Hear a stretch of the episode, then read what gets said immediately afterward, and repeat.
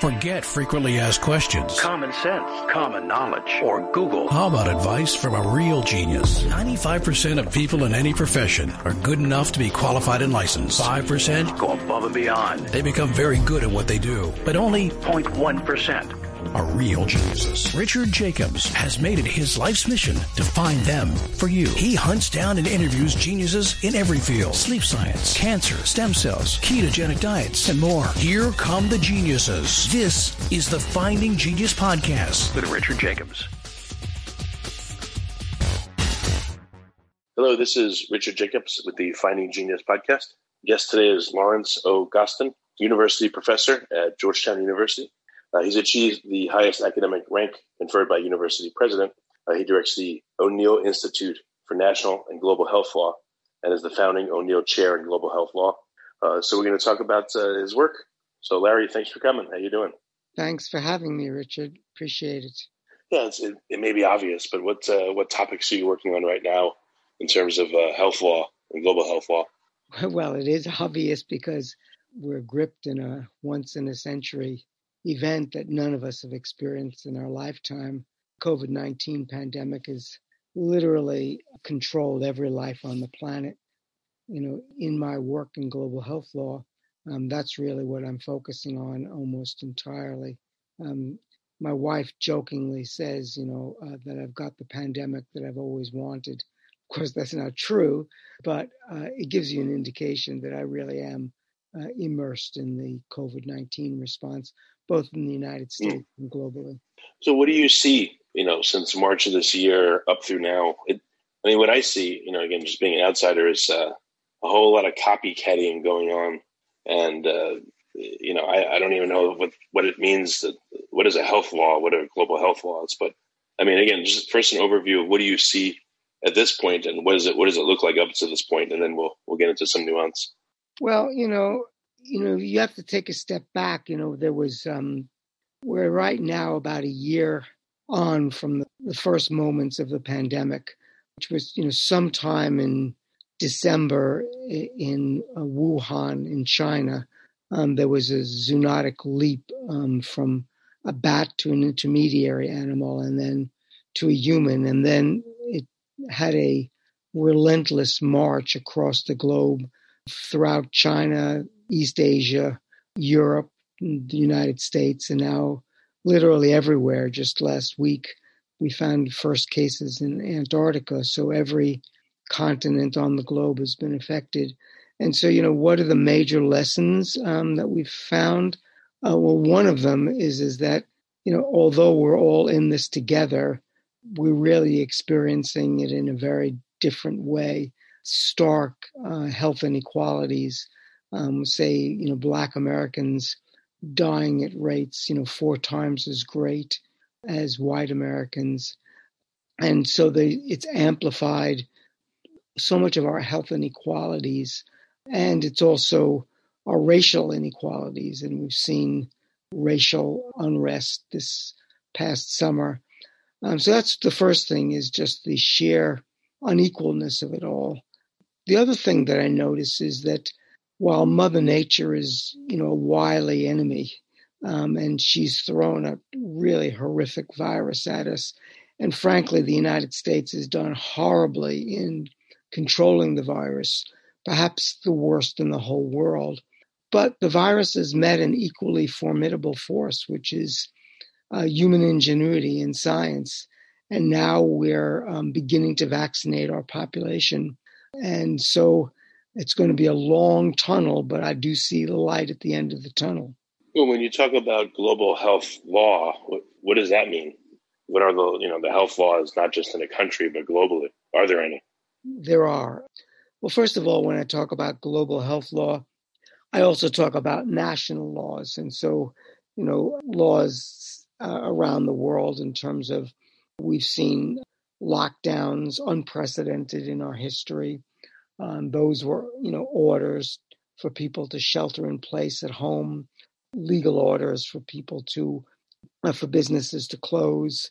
And then even after the lockdown, orders to wear masks, to socially distance, to limit large gatherings. And so there's a whole layer of law that's been applied to the United States and to every country in the world. But we also have international law in the form of the International Health Regulations. It's a treaty with 196 states that are bound by it, including the United States. It's a World Health Organization treaty, and it governs how we detect, report, and respond to novel infectious diseases. Have there been any changes or amendments to the treaty since the beginning of this year? No. It looks like there's been some new definitions of pandemic and new definitions of herd immunity and all that. Yeah. Have you seen any material changes to it? There actually haven't been. I mean, the WHO is really.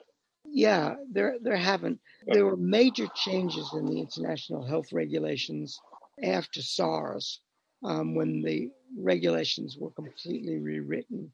And then even after the Ebola epidemic in West Africa, there were major changes in governance of infectious diseases.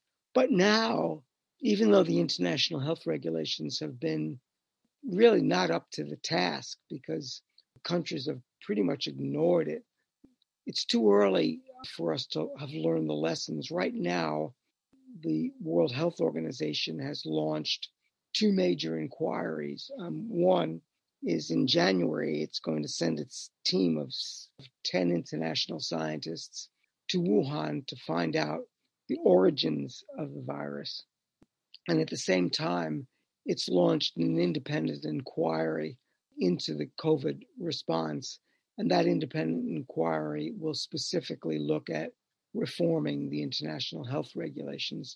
And there are many areas that are ripe for reform.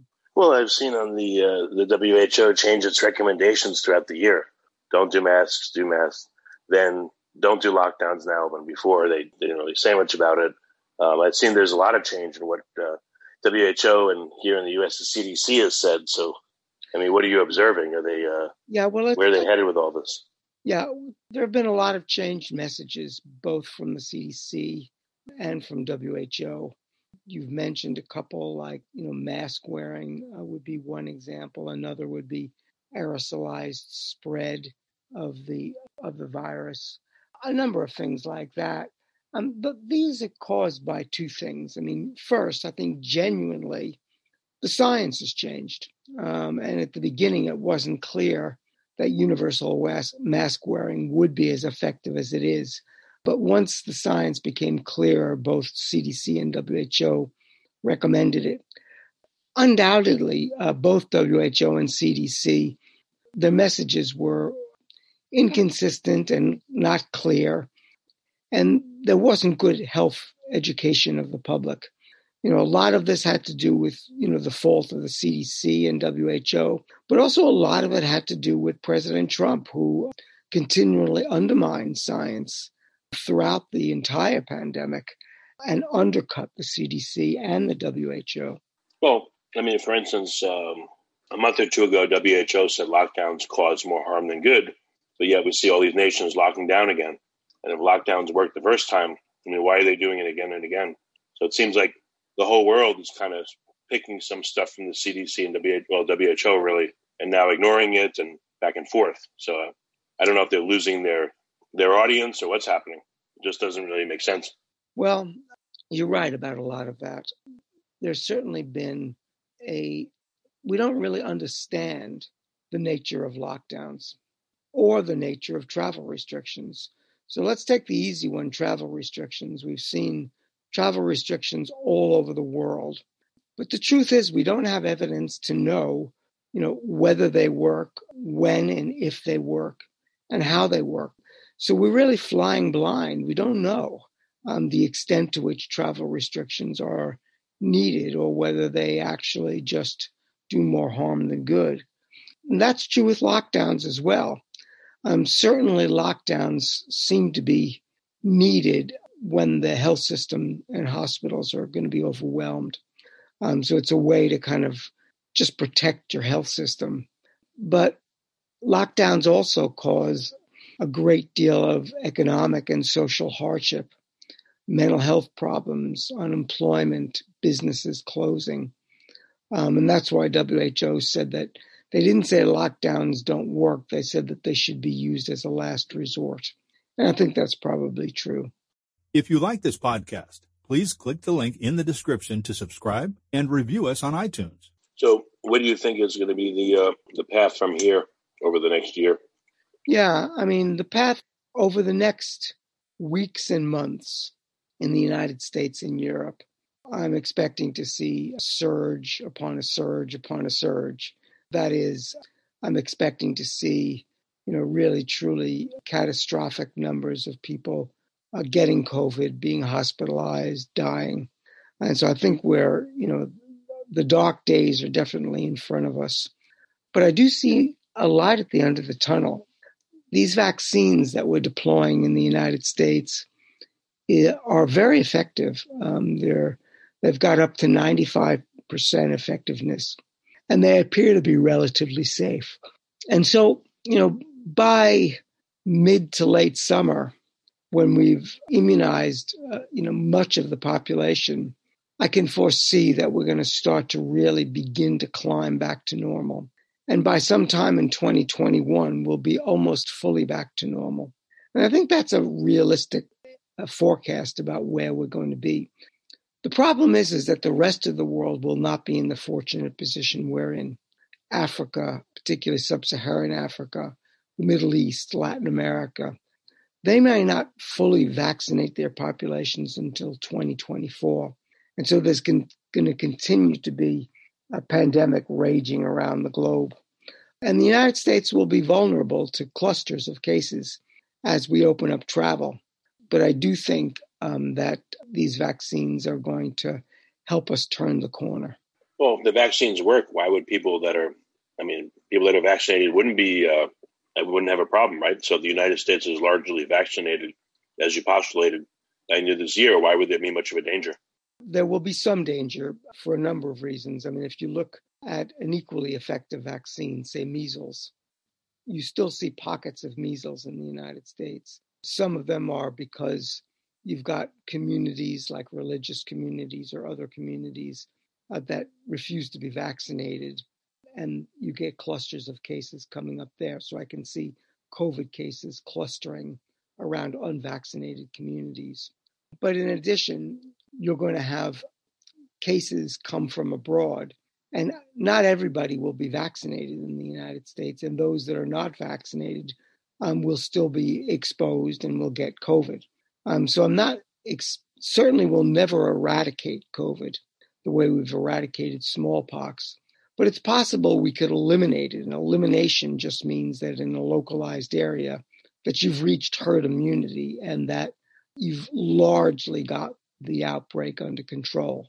But that doesn't mean we're not going to continue to see cases. I foresee we're going to continue to see COVID cases in the United States for the indefinite future. But we'll learn to live with it through vaccination, treatment, and things like that. Do you think that, the world's now on a hair trigger? I mean, they are, especially in regards to COVID. But, in the future, if there's even a small number of cases, do you think that there'll be lockdowns and all these draconian measures, or what do you think will happen?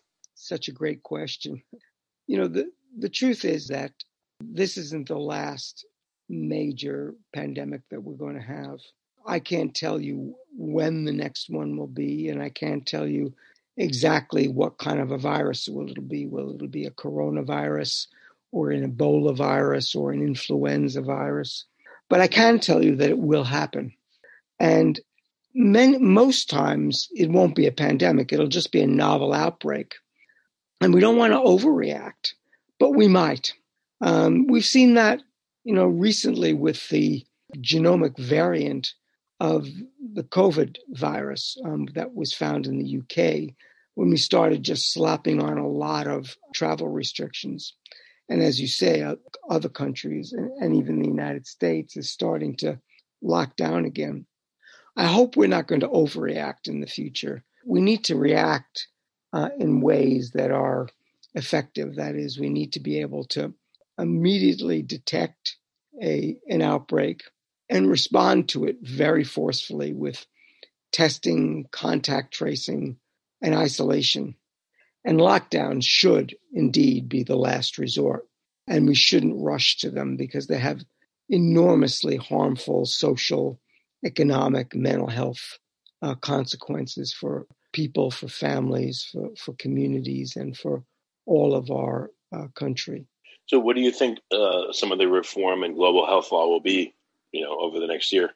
Well, I know what I hope it will be, but WHO is a very stodgy organization, and it's very hard to get its member countries to actually make changes.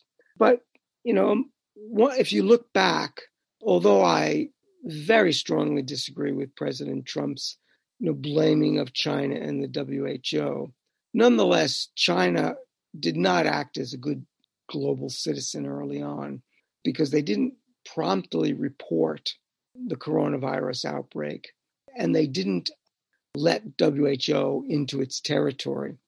So one big issue is, WHO has to have the power to independently verify what states are saying.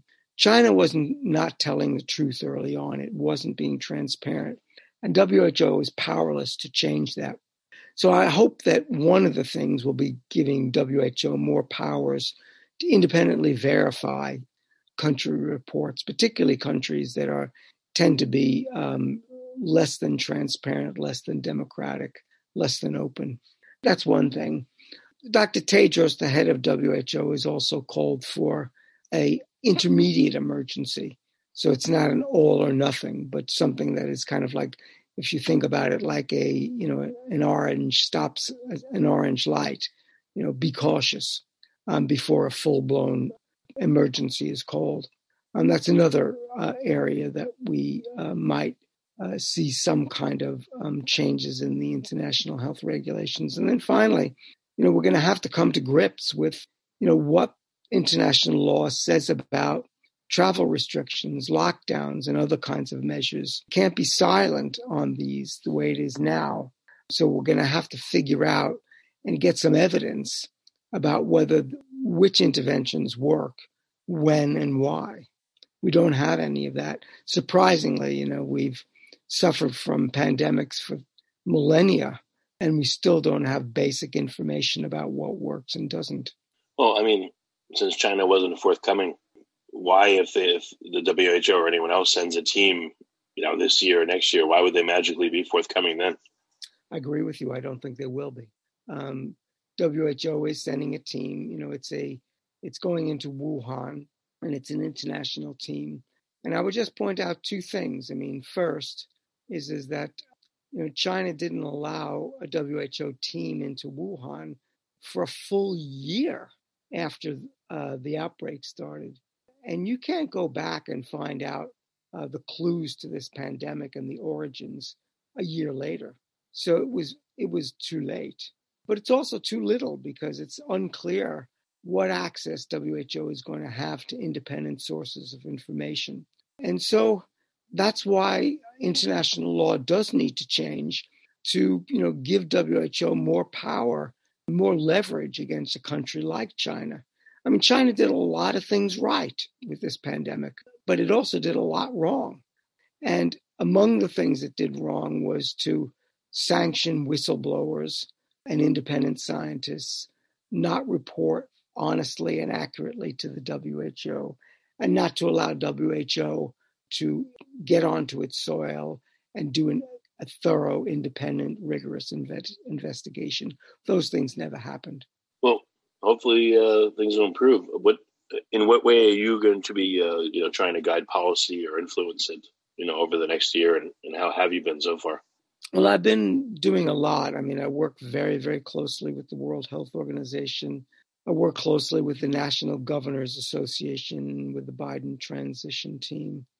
And I'm also publishing a lot. On tomorrow, Tuesday, I have an article coming out in the Journal of the American Medical Association on mandatory vaccinations in the United States, but also have had, pushed the Biden transition to rejoin WHO, to work constructively and to fund WHO, and also to use science and empower the CDC and invest in the CDC so that in the future CDC performs better and more and is more able to protect the American public than it was during this epidemic. Okay, well, very good. So, Larry, what's the best way for people to find out more about your work and policymaking? Where can they go? Yeah, what can they do is they can sign on to the listserv of the O'Neill Institute for National and Global Health Law at Georgetown University, and also just look up my CV and bio on the Georgetown University Law Center website. It will give you all of the things that I've been doing. And I've never been more active than I am now with the COVID response. And it just seems to be so much to do and so much went wrong. And so we've got to get it right next time. Very good. Well, Larry, thanks for coming on the podcast. I appreciate it. Thank you so much for having me, Richard. I appreciate you inviting me. If you like this podcast, please click the link in the description to subscribe and review us on iTunes. You've been listening to the Finding Genius Podcast with Richard Jacobs. If you like what you hear, be sure to review and subscribe to the Finding Genius Podcast on iTunes or wherever you listen to podcasts. And want to be smarter than everybody else? Become a premium member at findinggeniuspodcast.com. This podcast is for information only. No advice of any kind is being given. Any action you take or don't take as a result of listening is your sole responsibility. Consult professionals when advice is needed.